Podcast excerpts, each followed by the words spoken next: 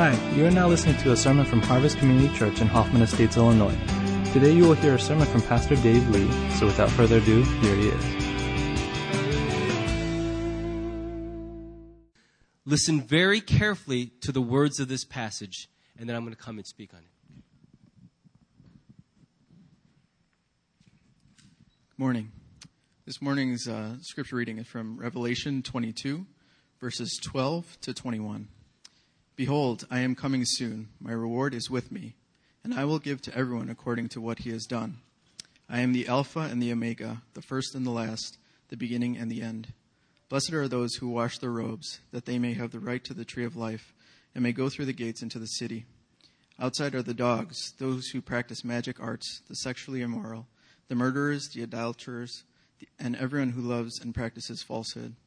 I, Jesus, have sent my angels to give you this testimony for the churches. I am the root and the offspring of David and the bright morning star. The Spirit and the bride say, Come.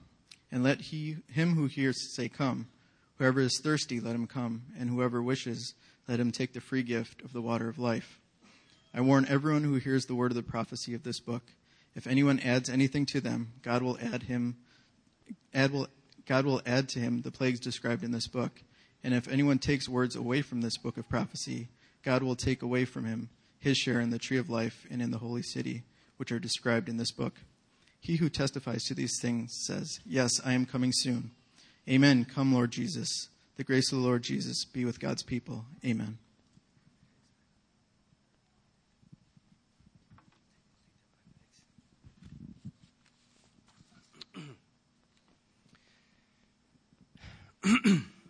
this morning, I want to talk about a doctrine that doesn't get talked about very often in the church. And it's, it's probably not talked about very much because if you read the Bible's account of the return of Jesus, it's very fantastical. It almost sounds like science fiction as you hear stories of lightning arcing across the entire heavens and the, the clouds and the heavens ripping open like a, a curtain and millions of angels filling the sky and the sound of trumpets so loud the entire earth can hear them at once. And then Jesus comes riding down on a white war horse, a destrier, dressed for battle. It's so fantastical that maybe it's one of the parts of our faith we don't really like to talk about very much or like to think about. But I think this is one of the most important parts of our belief system, one of the truths that we have to have very clearly in mind as we walk day to day in our Christian journey. I'll tell you why. I remember hearing um, about a psychological study that was done on a group of runners. And so here's what they did they found a large group of very well conditioned marathon runners, and they split them into two teams.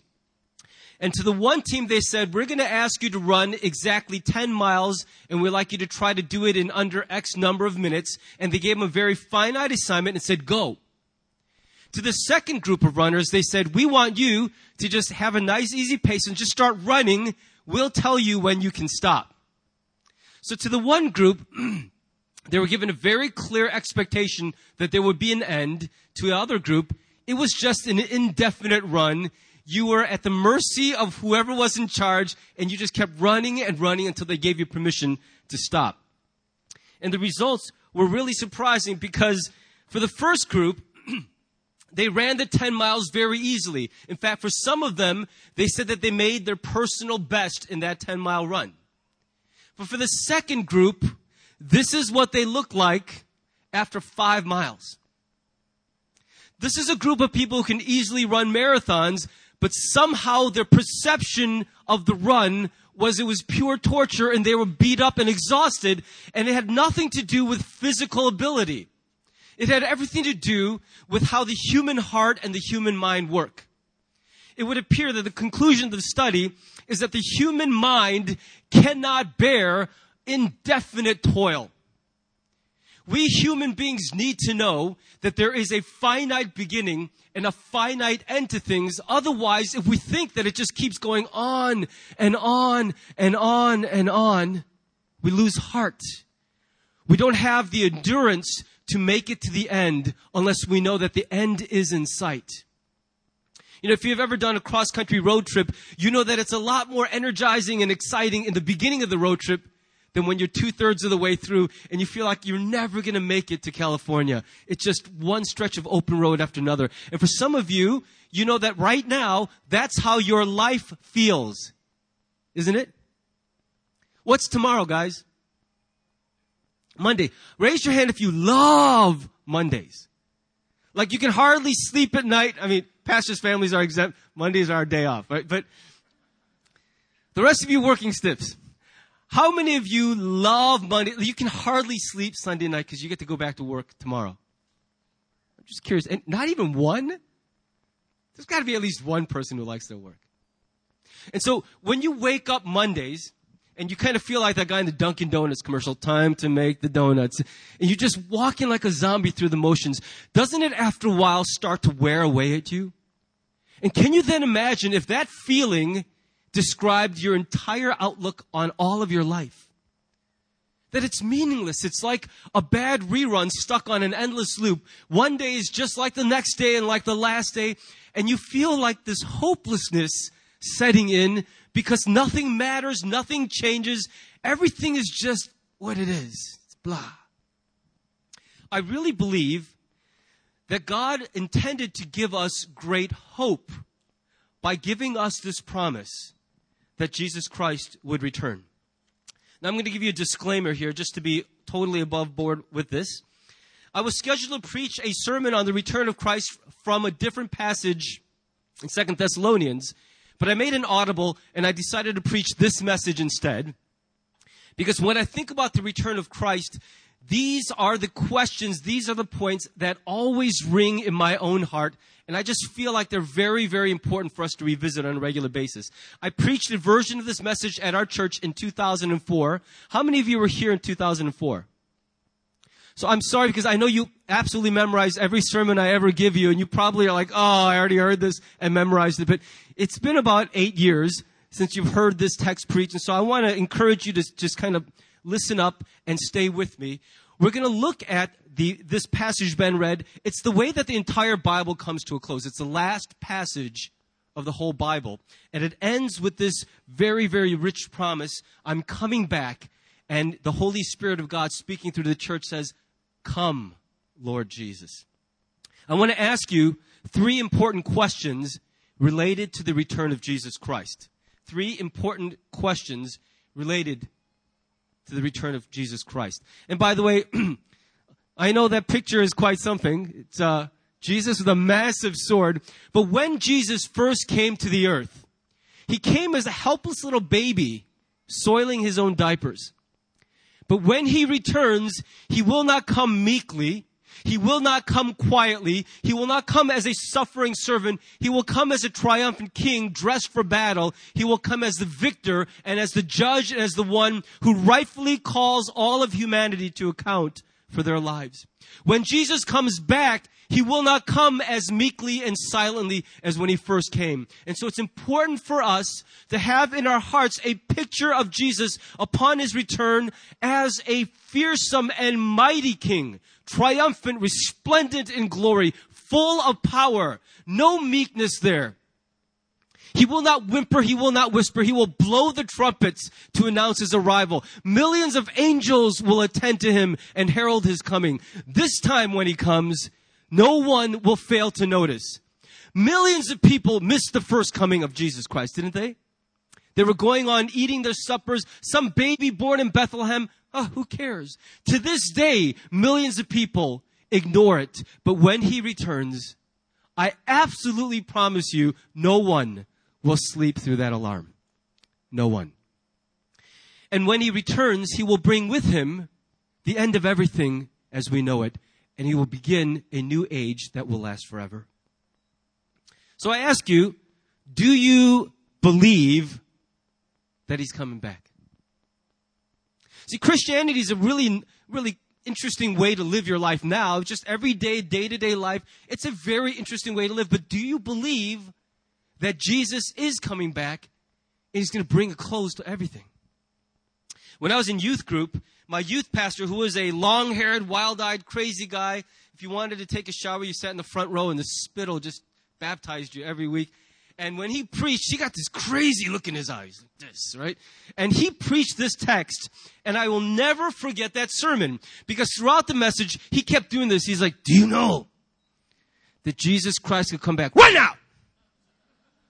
Not tomorrow, not yesterday. Do you realize he could come back before I finish this sermon? Right now! And he just kept doing this on the mic, and this is a room of 20 kids.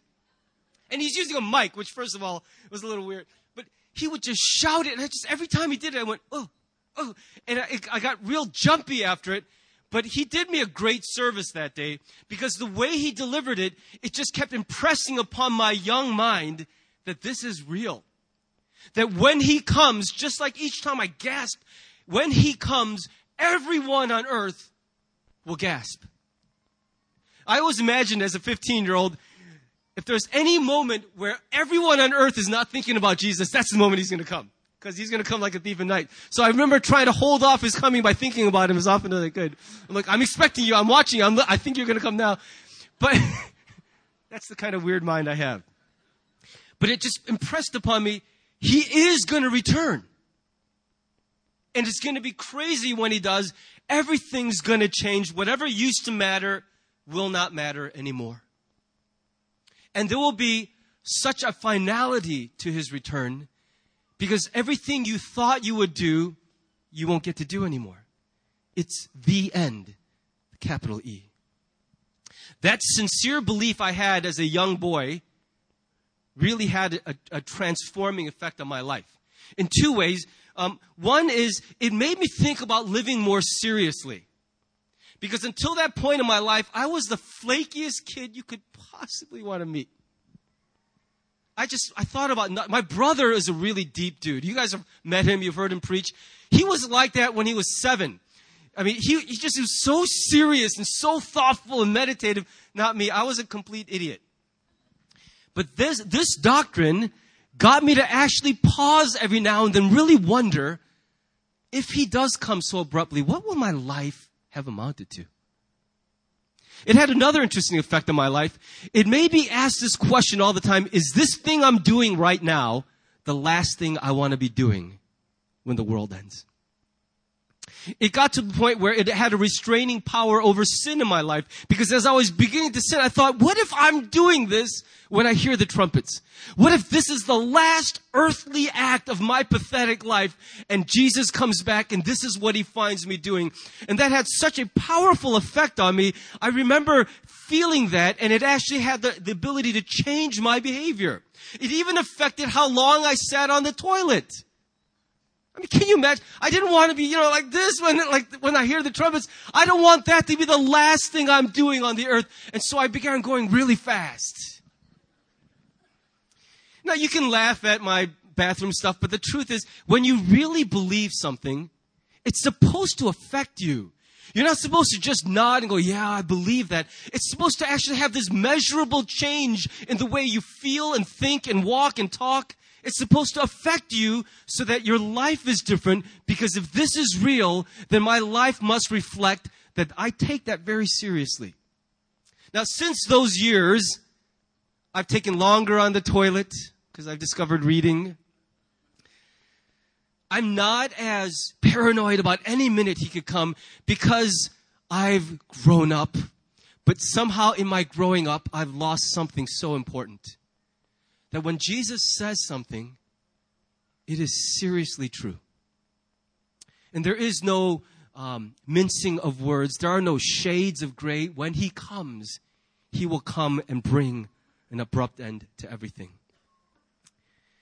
Twice in this passage, He says something I am coming.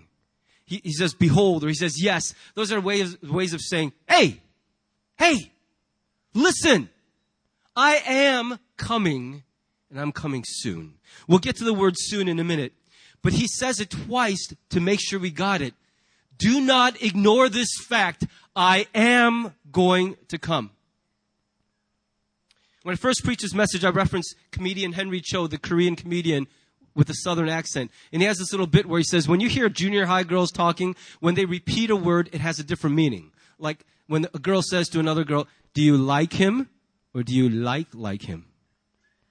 Girls, is that a totally different meaning? Do you like him? Or do you like like him? What do you think, Jordan? It's totally different, right? Do you like him or do you like, it's totally different when you repeat it. Husbands know when the wives went shopping or they went shopping, shopping. Shopping as therapy.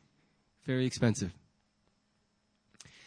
Well, do you believe, like, yeah, I kind of believe it, or do you believe, believe?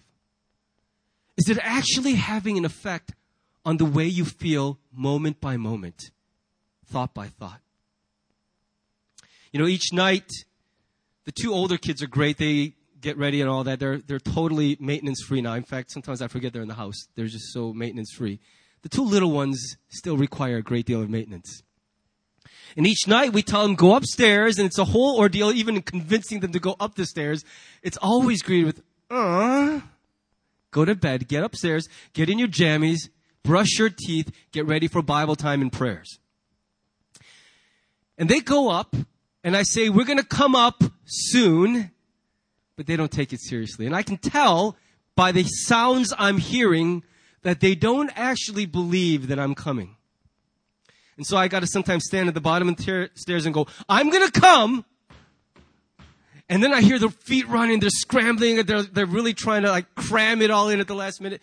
But I realize how easy it is to stop believing something if a consequence doesn't come right away. And so Jesus says twice, you need to believe that I'm coming. And it matters because if you think of life as this just on and on droning rerun, you will become a functional existentialist. You won't think about yesterday. You won't think about tomorrow. The only thing that will matter is today and whether it feels good and it's fun and it's delicious and it's comfortable. That is all that will matter to you unless you realize this is not just security film footage. There's a, there's a plot here. There is an ending. There is a purpose and a point to the whole thing that human history itself isn't just meaningless day after day marking of time. There is something happening and one day it will have happened and it will end. And to know that every day will make a difference in the way that we live our lives. Do you believe he's coming back? Here's another question. Are you ready for his return?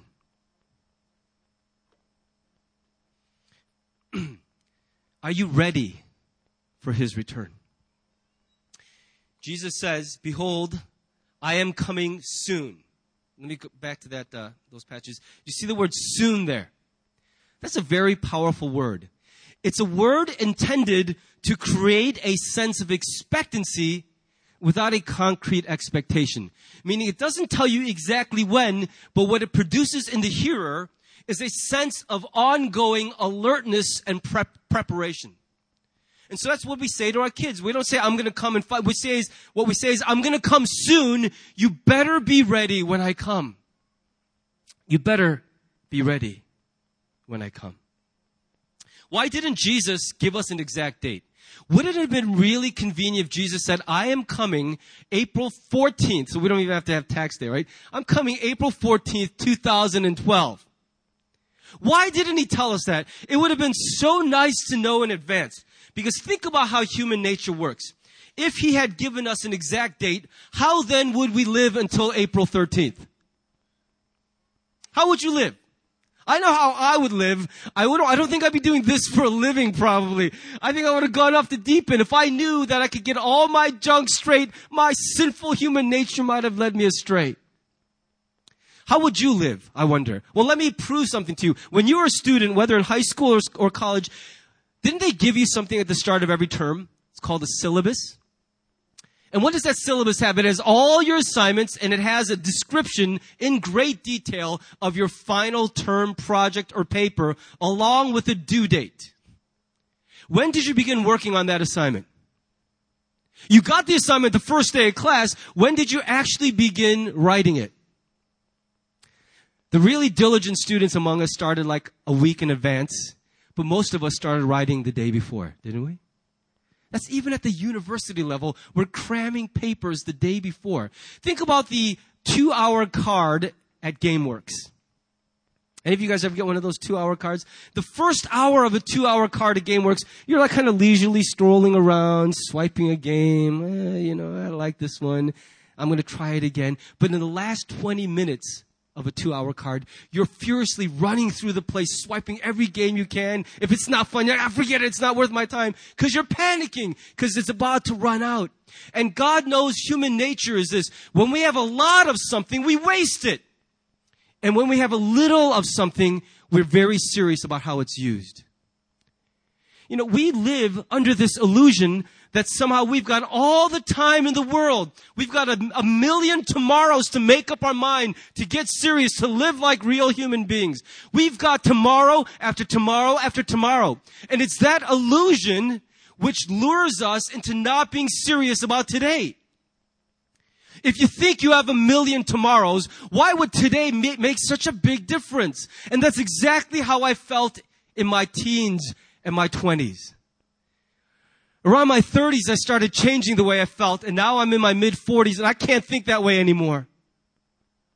Every second counts for me now, because statistically, I am over the hill. You know, if you talk about the average lifespan for a male in America, I'm more than halfway done. I am speeding down the hill towards my death day, and my birthday is more than half behind me. And that's a little morbid, but that's got to affect you at some point. Old people usually say things like this. Have you heard this saying? Youth is wasted on the young. Young kids don't even know how precious time is and they have so much of it and you're like, just give me some. You don't deserve it. Give me five of your years, you little punk. You don't even know the value of the time that you have. For those of us who are a little older, we understand that the reality that dawns on us over time is that you don't have forever. You don't have as much time as you once thought you had. And Jesus intends to add to that realization this level of sobriety, of urgency. I am coming, and whether it's your death or whether it's my return, the end of all things will take you by surprise. You can't determine how long you'll be around because if I don't return unexpectedly, your end could come at any moment. It could come at any moment.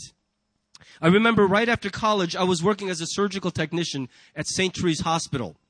And, uh, you know, I got to assist in a lot of procedures. It was a really cool job. I even got to assist my dad there. That was a thrill of a lifetime. I remember one day I walked in the, the OR and in, in, the surgery department, everything felt a little different. There was this tension and this buzz in the air just as I started my shift. And what they said was somebody was coming up from the emergency room and it looked very, very bad. It was a man who had had an aortic aneurysm. He basically was about 250 pounds over what the weight he should have been and he pushed his heart too far and his heart basically just said, I, I quit. Here's my letter of resignation. And it exploded and his aorta exploded in such a way. There's two ways you can have an aortic aneurysm. One you might survive and the other you're pretty much done. And he had that second kind. When you come from emergency room straight to surgery, it is usually going to be very, very bad news. And so there was tension in the air, and I watched this man get wheeled up, and I was surprised to, to recognize him. He was the principal of the high school that I'd attended for one semester. The story goes that he was at a fundraiser spaghetti social at the high school. On a, it was on a Saturday. And he went into the, the men's, the boys' bathroom to kind of relieve himself, comb his hair, and then he had a, he had a grabber right there in the bathroom, and he keeled over, and the last thing he saw was the ceiling of the boys' bathroom in this high school. He never recovered. He never came into consciousness again.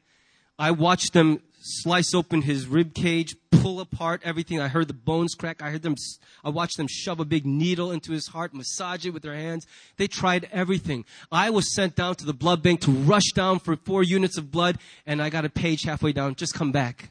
He's not going to make it. As the lowest ranking member of the surgical team, it was left to me to tag his toe and prepare him for pathology and then the morgue. And so I spent well over 30 minutes alone in this room with this dead man, with his body. And it doesn't take 30 minutes to tag a toe. but it takes 30 minutes to get it around your head. Just, I'm sitting and watching him. He had a blanket over his body, and I, it just looked like he was sleeping. And I, I'm 22 years old at the time. I can't get it in my head that this man is just gone. He looked like he was sleeping. And I sat on a stool and just stared at him and thought and thought and thought about life and death.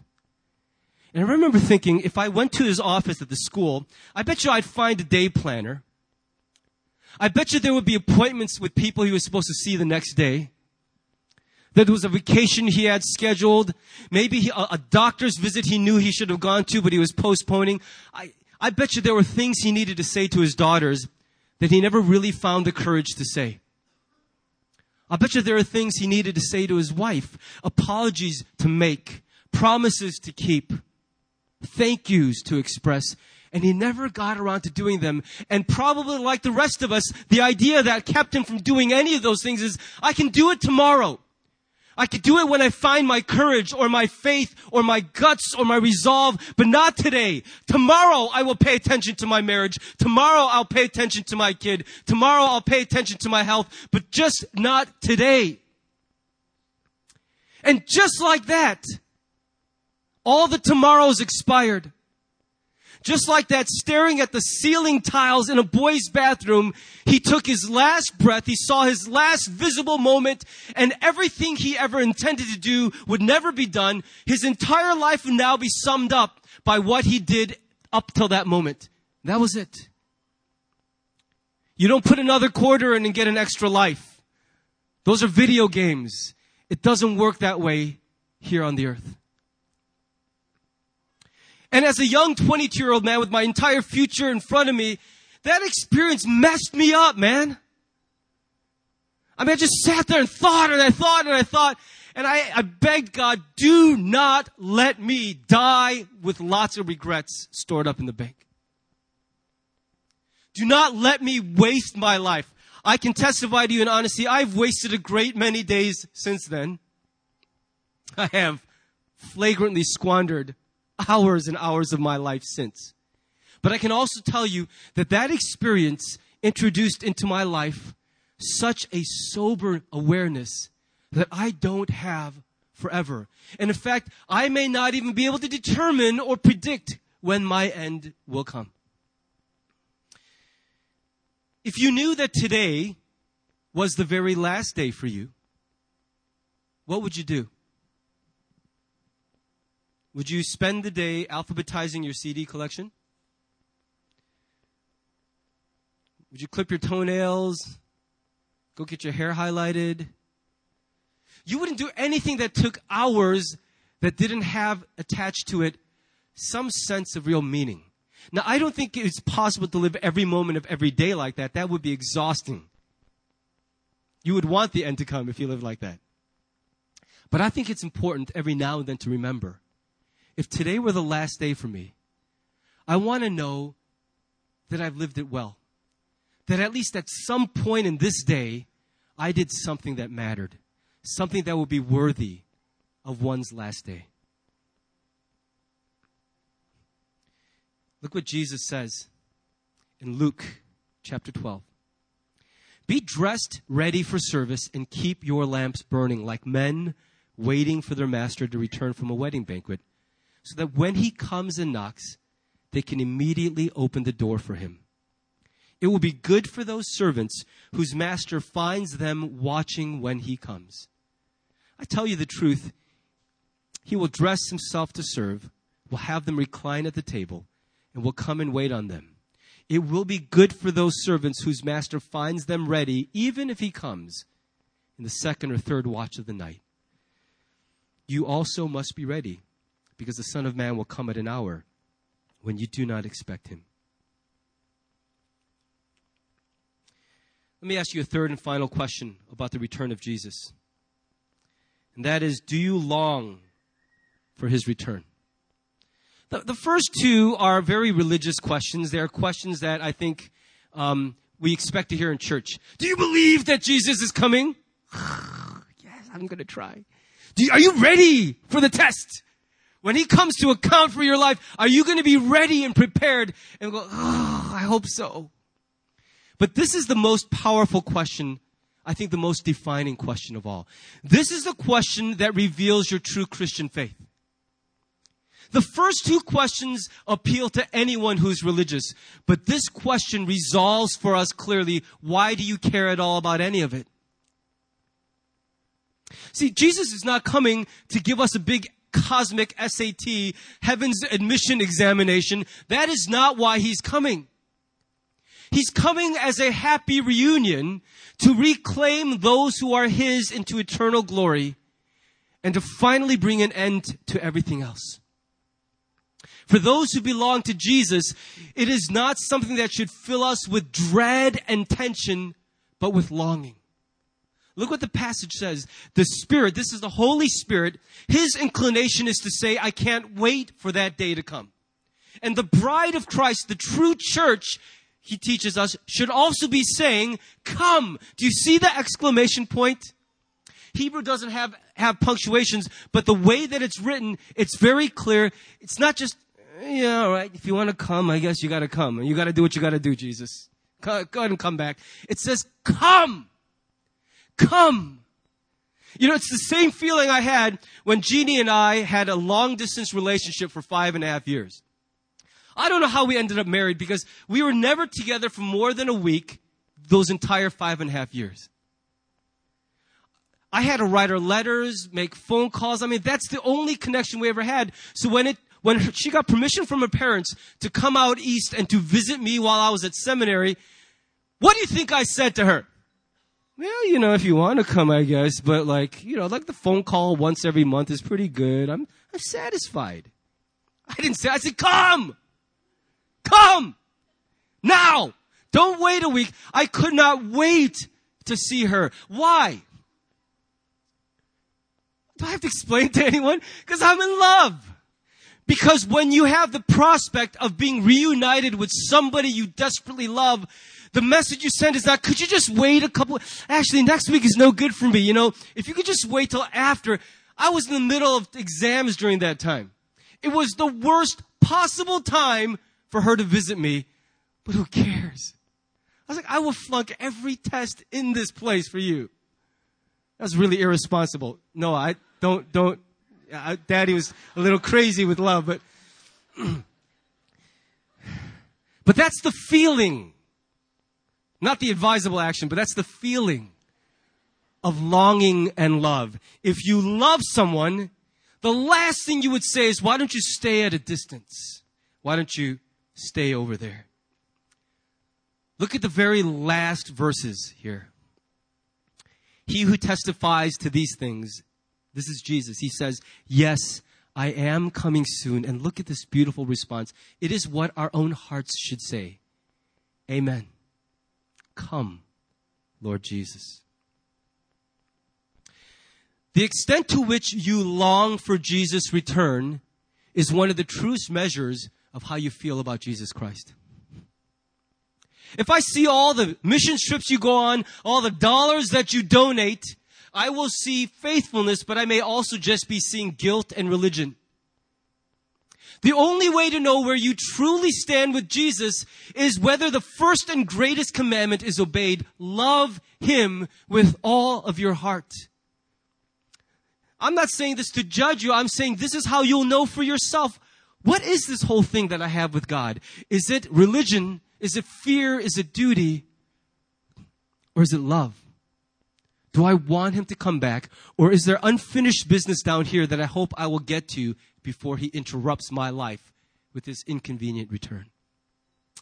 Sometimes we need a reality check. I mean, if you could see heaven even for 10 minutes, like that little boy, I guess, who wrote a book, if you could see heaven, you'd probably want to go there right now. You'd be like, hey, just fast forward to the last chapter. I don't need any of this down here. But we forget. And we start thinking that this place just might be a good home. I remember when I was taking Jeannie to Hawaii, I was graduating from the Arrow Leadership Program, and one of my friends in the Arrow Leadership Program lives in Hawaii. He's like, why don't you come visit? I was like, okay. So I went, so I brought Jeannie and we stayed with him and it was just great. But we're in the airport waiting for our flight to take off. And you know how they have the TV monitors in the terminal. So I'm watching CNN and the most fascinating expose was playing. It was an expose of fabulously wealthy prosperity televangelist preachers. And the guy that they were featuring was Creflo Dollar. When you're a pastor and your name is Pastor Dollar, uh-uh, something's going on, right? So this guy, Creflo Dollar, is preaching a raw, unabashed prosperity gospel. He flies in private jets. He's got a fleet of Bentleys and Rolls Royces. They showed his mansion, and the CNN correspondent looks so uncomfortable. He's talking to this guy. He's like, "So, uh, Reverend Dollar, so you're a man of the cloth, right? And I'm sitting in your massive workout facility and NFL players come to your house to work out. And he just, you can see and I'm just watching, I'm so engrossed, and then I hear this announcement. Flight to Hawaii is now boarding, and they started calling the zones, and I was, here's my heart. Oh man, I hope they don't call me soon. I want to finish this little piece on CNN. When they called our seating zone, it was at the crescendo of this piece, and I remember saying to Jeannie, I don't want to get on just yet. Don't worry. We'll get her seat. I want to finish watching this. I remember the look on her face like, are you stupid? We're about to go to Hawaii and you're stuck in the terminal of LAX watching CNN and you think there's some kind of competition going on here. Wake up. Wake up. Well, that's a little bit how we are, aren't we? Jesus is saying, I'm going to come and when I come, your divided heart will be made whole. You won't struggle to love God ever again. You won't be confused. You won't hear two voices. Everything you wrestle with, you won't wrestle with anymore. No more heartache, no more pain, no more disease. And do you realize this? That right now, on the very best of days, you and I are having a long distance relationship with God. Do you understand that that's true? On the best of days, we're having a long distance relationship with God. How many of you like praying? Okay. Some of us like praying because we feel very close to God. Some of us don't like praying because we feel even farther from God when we pray. It's like, wow, I'm sitting here with my eyes closed talking and, and if you don't have faith that God's there, prayer is really hard because I really think your embracing of prayer is a great measure of your faith. I struggle sometimes with prayer because when I talk to people, I don't even like talking on the phone. I like to be able to touch your shoulder. I like to smell you. I like to see your face and your expression and the nuances. And prayer is very frustrating for me. I have had wonderful moments of prayer but I've had far more frustrating moments of prayer where I felt very far from God. And that's why I'm telling you, I cannot wait until the time of prayer is done and the time of talking with God face to face is inaugurated. A day is coming when you will never pray again, but you will talk to God the way we're talking to each other right now on earth. And one day I'm going to make an appointment in heaven's food court. We're going to sit for like 10,000 years. I'm going to ask him every question that has ever occurred to me. Jesus is going to laugh at one of my jokes and a piece of onion is going to fly from his mouth and land on my cheek and I'm going to smell his breath and it's going to be awesome. I won't have to close my eyes to imagine anything. I'm going to open my eyes and he'll be right there. Why would you not want that? Why would you prefer a long distance relationship to being up close and personal? It's pathetic. I gotta lift up this machine as my Bible, but you guys have your Bibles. You guys like your Bible? Pretty good book, right? It's, a, it's among all the books, it's one of my favorite books. But do you really believe that the infinite God of the universe has said everything there is to say in 66 books? Do you think that God kind of wrote the Bible and got nothing else? I, I'm shooting blanks. Click, click, click. I'm done. Everything there is to say, I've already said it. No, you're, you're crazy. He is infinite. There are things he will say in passing in the food court that will be deeper than everything you've ever read in scripture. He'll say things to you that your human brain cannot handle yet. That this finite monkey existence of ours cannot contain the riches of the thoughts of God. And one day, all those impediments will be removed and He will say things to you that will just blow your mind. A universe will explode inside your head. And those things won't be things He said to everyone. They will be things He is saying to you. Can you imagine? I've had moments when I felt really close to Jesus at retreats and revivals where I had what we call a mountaintop experience, where I felt so close to God, it was like He was touching me. Have any of you ever had that moment? Doesn't it stink when it fades away into distant memory? And I try so hard to get it back. I, I rock and pray and I'm like, come on, just, I, I want to get it back. I want to feel it. I think of like sad thoughts to make myself cry, just wanting to get that intimacy back and I can't always get it. But can you imagine actually hugging Jesus Christ? Can you imagine putting your finger through that hole in his hand? I can't wait for that. I'm so tired of using my imagination. I'm glad he's given me the gift of faith, but I cannot wait for the day when the barrier between me and my Savior is eliminated and we are there together forever. And I don't care what is not yet finished down here. Nothing here could possibly compare to the greatness of that day. And until then, I will be faithful. I will have hope. I will plan. I would love to see my children grow up and get married. I'd love to see their little children and I would love to see them have all kinds of heartache and grief as their kids give them a hard time too. I want to see all that. But if I don't, what awaits me on the other end is far greater than those things.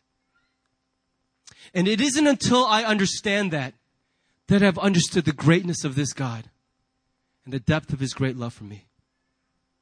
And I hope that that will be your heart as you think about the end of the world, that it is not doomsday, but it's the day of our reunion with him. And if we understand that, then our hearts, along with the Holy Spirit, along with the bride of Christ, will say, Yes, amen. Come, Lord Jesus. I hope I'm alive when I see him come.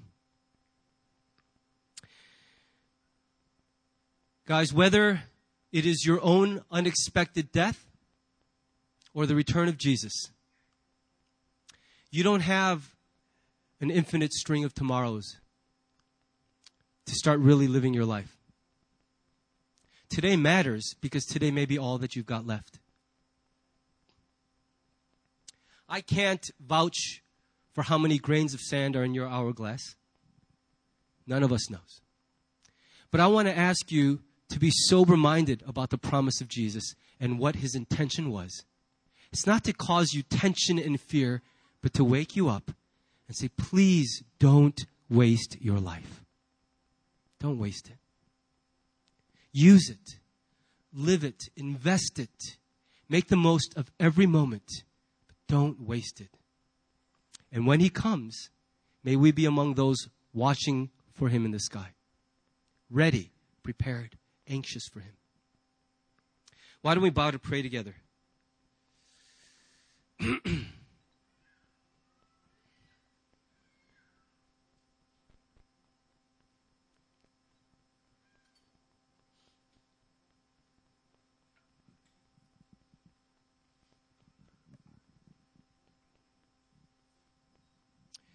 You know, one day, every human being will stand before Jesus Christ and they will basically give an account of their lives. God will say to them, I gave you the gift of life on this earth. Tell me what you managed to do with that gift. For those who have trusted Jesus as Savior, after the story is told, Jesus will stand in front of us and say, Father, I know that every person here deserves to be judged and be found wanting. But this one trusted me. And so I stand like his attorney as his advocate. I stand before him or her and I cover them in my righteousness so that after the story is told, when all of your shortcomings are made known, God, your Savior, will defend you. Woe to those who will not have someone stand and speak for them on that day. But you know, even though we have Jesus standing up for us at the end, that story will either encourage you or break your heart as you look back on the years of life Jesus granted you after your salvation and you recount the wasted days and the months and the years spent in useless, fruitless argument and conflict and pursuits that had no eternal value. And you say, how could I have possibly wasted so many years when he had given me the gift of salvation? I hope that when we're giving an account of our lives, rather than giving a testimony of regret, we will look back on our years on earth and say, Jesus, thank you that after you met me, my life actually was filled with joy and love and beauty. And in the midst of all the wasted things, I got to experience so many things that will echo into eternity. Thank you. Some of you are making such big steps to live that way now, and it is such an encouragement to the rest of us. Press on. Your life, your choices are encouraging us to live more seriously and faithfully before Jesus. Thank you for doing that. And I pray for all of us that will be our testimony. Let's pray. I'm going to ask you to be quiet now and just respond to God in your own way. And then I'll close for us in prayer after.